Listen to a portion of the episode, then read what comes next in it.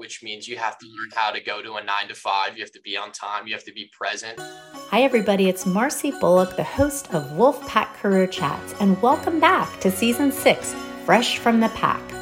This season, we will explore the exhilarating yet challenging path that recent graduates face.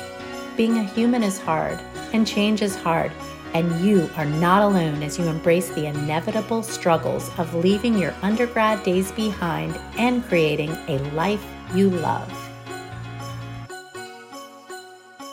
Hi, Wolfpack fans. I'm so excited today that we have a recent alum, Michael Radulovic, who is going to talk about what it's like to transition from the campus days to the working world. Michael, how are you today? I'm doing well. How about you, Mrs. Bullock? Doing so well. And you're so formal still, just like you were a student in my class. you are more than welcome to call me Marcy because now you know you're no longer in that role of me grading you, right? That's right. Fair. Well, let's hear a little bit about what you're doing now and what led you there when you studied at NC State. Sure. Uh, currently, I work for Fidelity Investments. So that's a large financial intermediary. I work in the institutional space for a software development team that works with our external asset managers. So what that means is, uh, long story short, it's a lot of these large entities like BlackRock or PIMCO or Invesco. They create products and funds and then they sell them through, through Fidelity channels since we have a large reach. So um, we mainly work with those external asset managers and, and, help facilitate relationships and provide them with data and information to kind of help uh, facilitate all their needs. So to keep it high level, that's that's what I do on a daily basis. Thanks for that introduction. Is this what you thought you would be doing when you studied at NC State? And can you share a little bit about how you chose your major, if you'd still pick it again today? Sure. Yeah, uh, I could. I can get manic, but I'll try and keep it short. Um, I knew I wanted to work for a financial intermediary for a while. I grew up with my father and a lot of his close friends. They all worked in this space as advisors for you know retail what we call classify as retail clients. So that's you and i. You know these type of people go into a brokerage and, and they meet people and build relationships and, and talk about what their financial goals are. And, and i grew up around that. Originally I, I thought I was going to go down that career path. And after having, you know, long conversations with my father about, you know, what, what I wanted to do. Um, he kind of persuaded me to you know, go a little bit of a safer route, something with maybe a little more career vitality down the road. And, and I ended up doing the, I believe it was the information technology concentration at North Carolina State University. And, and that's how I kind of found myself um, in this career path. And you know, long story short, would I take that route again? Of course I would. It's a great career. It's it's fun, and it we get to do a lot of different things. Uh, you can, you know, it's your career. You can kind of shape it how you wanted. I originally started out doing a lot of technical things, and have kind of since moved into more of a business analyst style role rather than you know kind of being head down in, in code and stuff like that all the time and, and that's something that you know i've greatly appreciated in, in how i've kind of move through my career. So I, you know, I got lucky, so to speak. Uh, a lot of other people don't have those same opportunities, but I got lucky to be kind of placed in a in a, a, business group that that allowed me to kind of try things out and do it my way and and you know see see what kind of came out. So that's really a great story. It's nice to have role models in your life who can give you advice, and especially when the advice they give you is good and you follow it and you think, yes, I actually am enjoying what I do during the day. And business analyst, it, it sounds a little mysterious. It does. You said it's I know it's like what what did business analysts yeah. do? It it sounds fun. Like you said, like you're probably solving problems and you know, just using your brain a lot. Can you dive into a little more about what your typical day involves that you yeah. find fun and maybe even some of the part that's not fun because it is work sure. after all. That's that's right. Yeah, absolutely. So um so technically my formal job title is a systems analyst. Um, I've kind of self proclaimed myself as a business analyst, but in my space, I work on a software development team. So I'm not a financial analyst. I'm not a research analyst. I'm, I'm not rating funds or coming up with prospectuses or anything like that. So I, I work in the software development side. So what my role looks like on a day to day is um, I like to call it the peanut butter. So uh, essentially, I fill up a lot of space. I help facilitate conversations with our, our business partners. So that would be our relationship management team and help facilitate their needs. And, and then essentially, I formulate it in a way that can be written into code. So that's my formal job title. I've taken on some few a few other responsibilities since joining this team. I've, I've worked for this team for three years. Um, I picked up kind of a product ownership role. So that's a little bit a level above what I, I currently am classified as, but that, that kind of means owning an application. So I own an instance of Salesforce for our team. So um, that's been fun to kind of expand upon my role and, and help work on, you know, incident management. So when stuff breaks, you, you have to go through formal processes at a, you know, a large enterprise like this. We have formal processes for things like that. And when we want to, you know, move new code into a production environment, we have to go through you know various processes like that but essentially you're the person that at the end of the line that that is you know held to the stake whether or not you succeed or, or, or don't succeed. So that's been kind of a fun opportunity that was placed on my lap and to kind of classify in some of the not so fun things. I think part of it is the thing i enjoy most about work is the people you get to work with and everyone will say that but i really enjoy the people I work with. But at the same time, people are people, they're human, and everyone can have a bad day. And, and that's sometimes just how life life goes. So, you know, I would say people are both the best part and can sometimes be the worst part of, of work. Isn't that true? I know. I wish that everyone was uh, just delightful and you wanted to hang out with them on the weekend, mm-hmm. but there are some dramas and some toxic uh, personalities that weave their way into our our work day. So I'm thinking back to when you were in class, and it's so fun to see former students out there being successful, enjoying what they're doing. What kinds of things did you get involved in when you were on campus? Maybe you can say a little bit about the class you took with me and any sure. Other things that maybe hopefully helped prepare you for what you're doing now.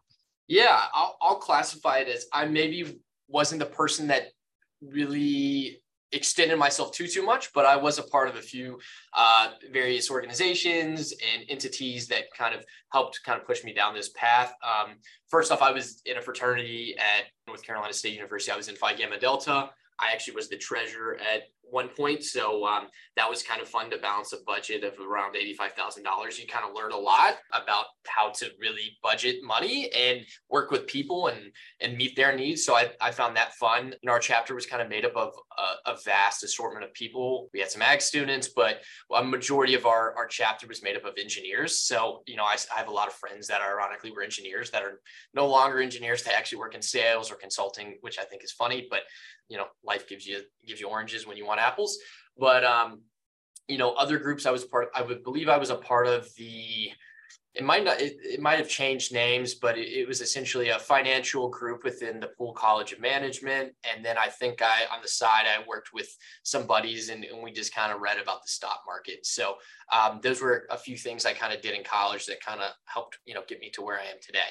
You know on top of taking your course which I thought was really influential just to learn how to talk with people and understand that you can do whatever you want to do. You just have to to network and meet people and and you know essentially just put yourself out there. I think that that can be tough for college students. Um, there's also there's a lot of people out there that want the same jobs you want and understanding that you don't need to work at facebook. You can work for whomever you you want to work for uh, whether that's a you know a small a small firm or a startup. You, you really can do whatever you'd like. You, no one has to you know work at these large you know what i'll call very uh, famous companies apple you know google Microsoft, all these kind of large companies, you can kind of do whatever. And I think that kind of takes a lot of weight off people's shoulders because sometimes it can be a little bit of a comparison game that I worked here and you worked blah, blah, blah. And I think that's kind of silly at the end of the day, you know, because at the end of the day, everyone's trying to work towards a goal and and that's what's kind of most important.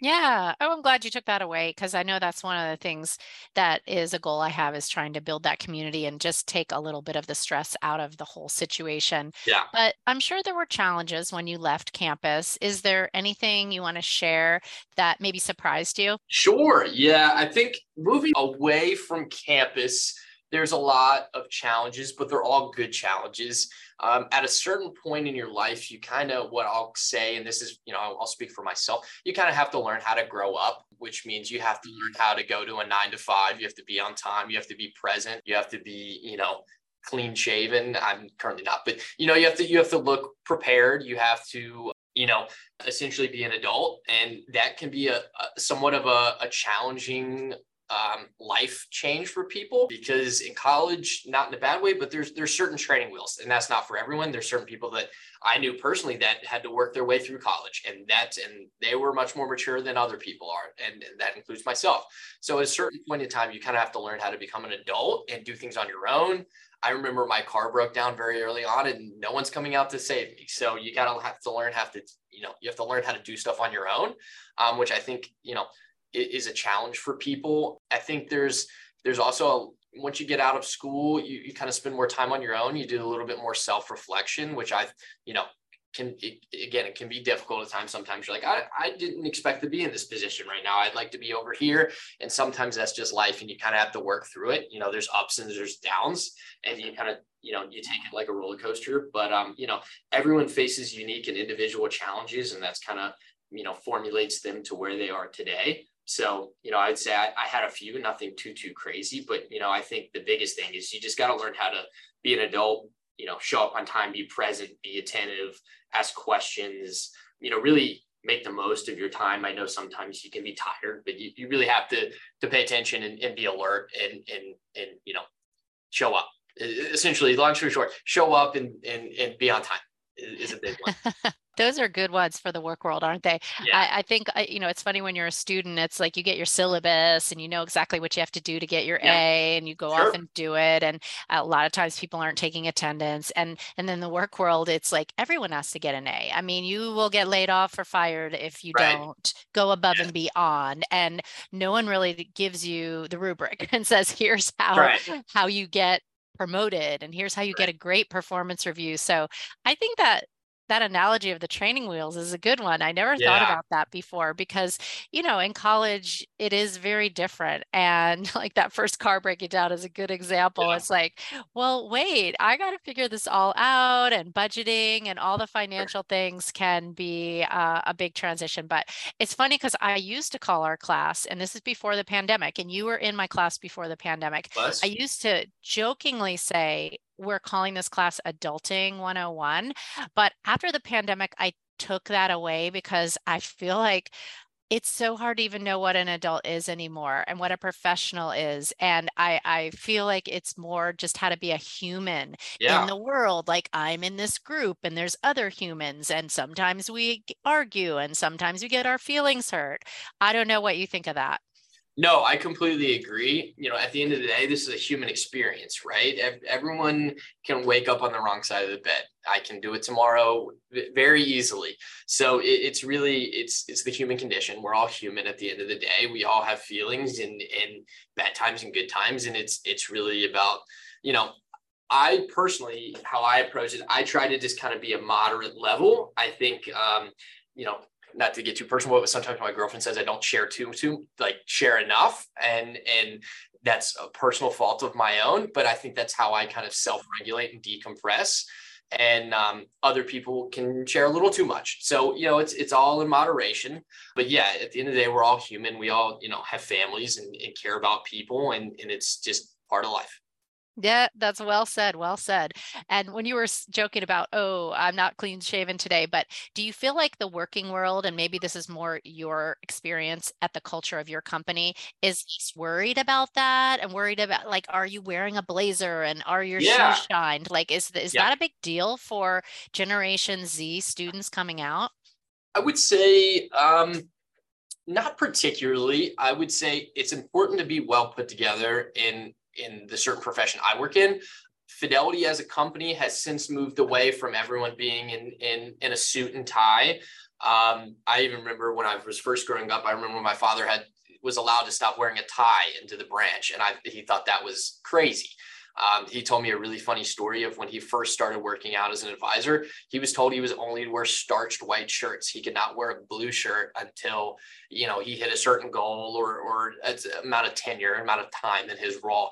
And I was took that back because I, you know, I thought that was an interesting story and a pretty profound story. And we've kind of since moved away from that a little bit. Um, I would say a lot of people typically aren't wearing blazers in the office. You'll see high level executives wear blazers, but I just passed by my uh, the current CEO of Fidelity, um, Abby Johnson, and uh, you know on Fridays she'll wear jeans. So you know it, it's part of how the corporate culture is kind of moved.